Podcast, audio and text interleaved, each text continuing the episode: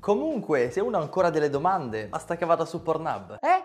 A dirlo oggi non sono solo gli adolescenti più infogliati, ma anche i ragazzini delle medie e persino i bambini delle elementari, quelli con la faccia più innocente. La pornografia di fatto è diventata una delle principali forme di intrattenimento per quasi tutte le età. Ogni santo giorno sono migliaia i nuovi video porno che vengono caricati online e milioni, milioni, quelli che vengono visti in tutto il mondo. Non stupiamoci se il mercato del porno è uno di quelli che fattura di più in assoluto. D'altronde praticamente tutti hanno una connessione internet e un computer o uno smartphone, e quindi tutti hanno la possibilità di consumare materiale pornografico in qualsiasi momento. Anzi, mi pare di capire che oggi sia piuttosto normale farlo, soprattutto fra i ragazzi, cioè loro sono nativi digitali, i social sono i luoghi che frequentano di più, internet è la principale fonte di informazione che hanno, quindi è normale se vanno a soddisfare lì tutte le loro curiosità sul sesso. Come dire, non aspettano che venga l'esperto di educazione sessuale a fare la lezione teorica a scuola, diciamo che si buttano più volentieri sulla parte pratica, ecco. Piselli, vagine, sperma dappertutto, ammassi di carne che si accroccano uno sull'altro in mille modi diversi e con una fantasia tremenda, poi perché ci sono tremila categorie di video, una più perversa dell'altra, e lo fanno strano. Insomma, nel porno la sessualità è ridotta ad un esercizio fisico per il quale più sei prestante e più godi. Quindi se un ragazzo o una ragazza guarda video porno a partire dalle scuole medie, che è quello che capita oggi, e continua a farlo per tutta l'adolescenza e oltre, come imparerà a vivere la propria sessualità? Che rapporto avrà col suo corpo e quello dell'altro? Di sicuro la pornografia lascia dei segni in chi la guarda, ma mi sembra che oggi non ce ne stiamo accorgendo a sufficienza, o forse non abbiamo proprio il coraggio di parlarne. Ed è un casino, perché poi sono sempre i giovani a doverne pagare le conseguenze. Eh.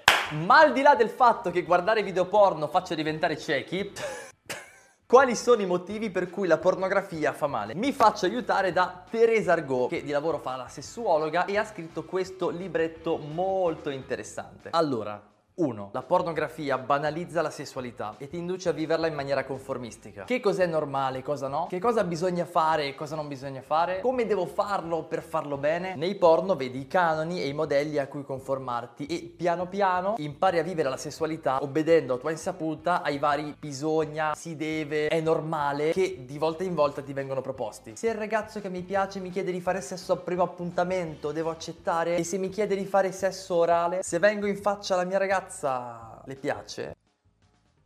Siamo sicuri che la pornografia sia effettivamente una prova di libertà? due. È una forma di violenza perché stupra il tuo immaginario. La prima volta che hai guardato un video porno, al novantanove per cento non è stato l'effetto di una curiosità che hai maturato nel tempo, ma è perché te l'ha fatto vedere qualcun altro. E tu magari nemmeno volevi perché non eri pronto. Il compagno di calcio negli spogliatoi, l'amica al pigiama party, il fratello o la sorella maggiore. Sono immagini che ti sono state imposte da qualcun altro quando ancora tu non ne avevi formulato il desiderio, e questo ha violato la tua immaginazione, che di punto in bianco è stata invasa da fantasmi che non aveva la capacità di gestire e che ogni tanto affiorano senza che tu riesca effettivamente a controllarli. tre. La pornografia determina la fine del desiderio sessuale perché ti induce a sfogare in qualsiasi momento i tuoi bisogni legati al sesso. Oggi la tecnologia con i porno che trovi su internet ti permette di assecondare le tue pulsioni a qualunque ora del giorno e della notte, in qualsivoglia luogo, a ogni età, da solo o connesso con altri. Sei un minimo eccitato, ti passa quell'immagine per la testa, c'hai gli ormoni su di giri, tac, c'hai il porno letteralmente a portata di mano per sfogare subito le tue pulsioni. Subito.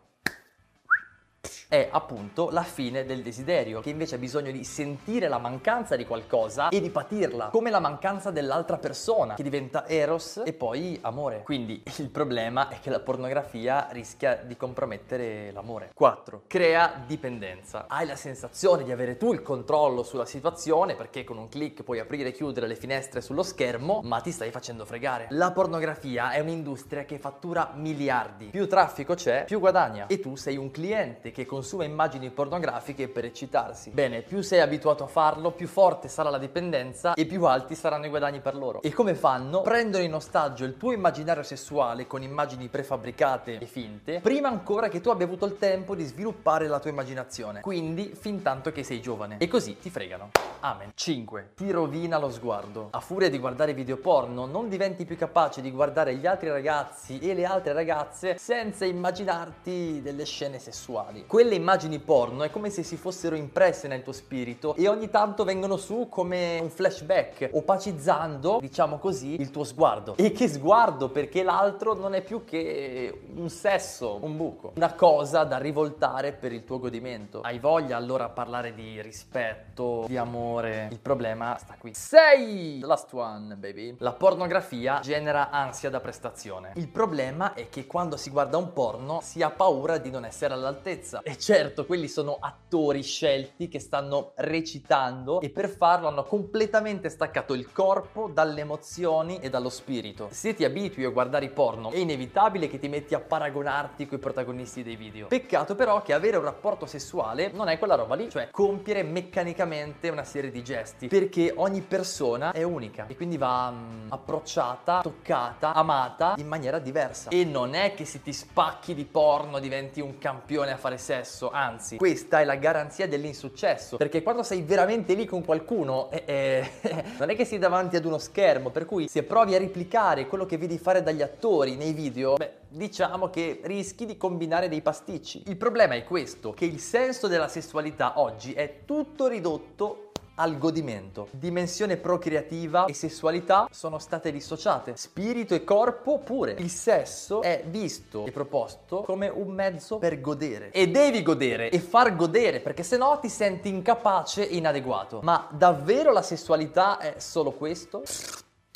Fine. Ehm, è un disastro, dai. Senza contare poi il fatto che il mondo degli adulti non si sente in diritto di condannare tutto ciò, perché in fondo ne è totalmente complice. Però comunque, se la pornografia è così diffusa ed è stata capace di fare questi danni, cioè frantumare la persona umana in tantissimi pezzi, quello che possiamo fare adesso è rimettere insieme i cocci, cioè riprendere le questioni più essenziali dal principio. Che cos'è una persona umana? Che cosa la distingue dagli animali? Il corpo, il cuore, lo spirito possono venire separati? Che cosa vuol dire amare? E qual è il senso della nostra sessualità? Queste sono le domande che contano, mica le curiosità sulla lunghezza del pene o l'orgasmo femminile. Per carità, ci stanno, però non saranno di certo quelle a farci capire come risolvere la questione più importante della nostra vita, che non è quanto godere, ma come amare.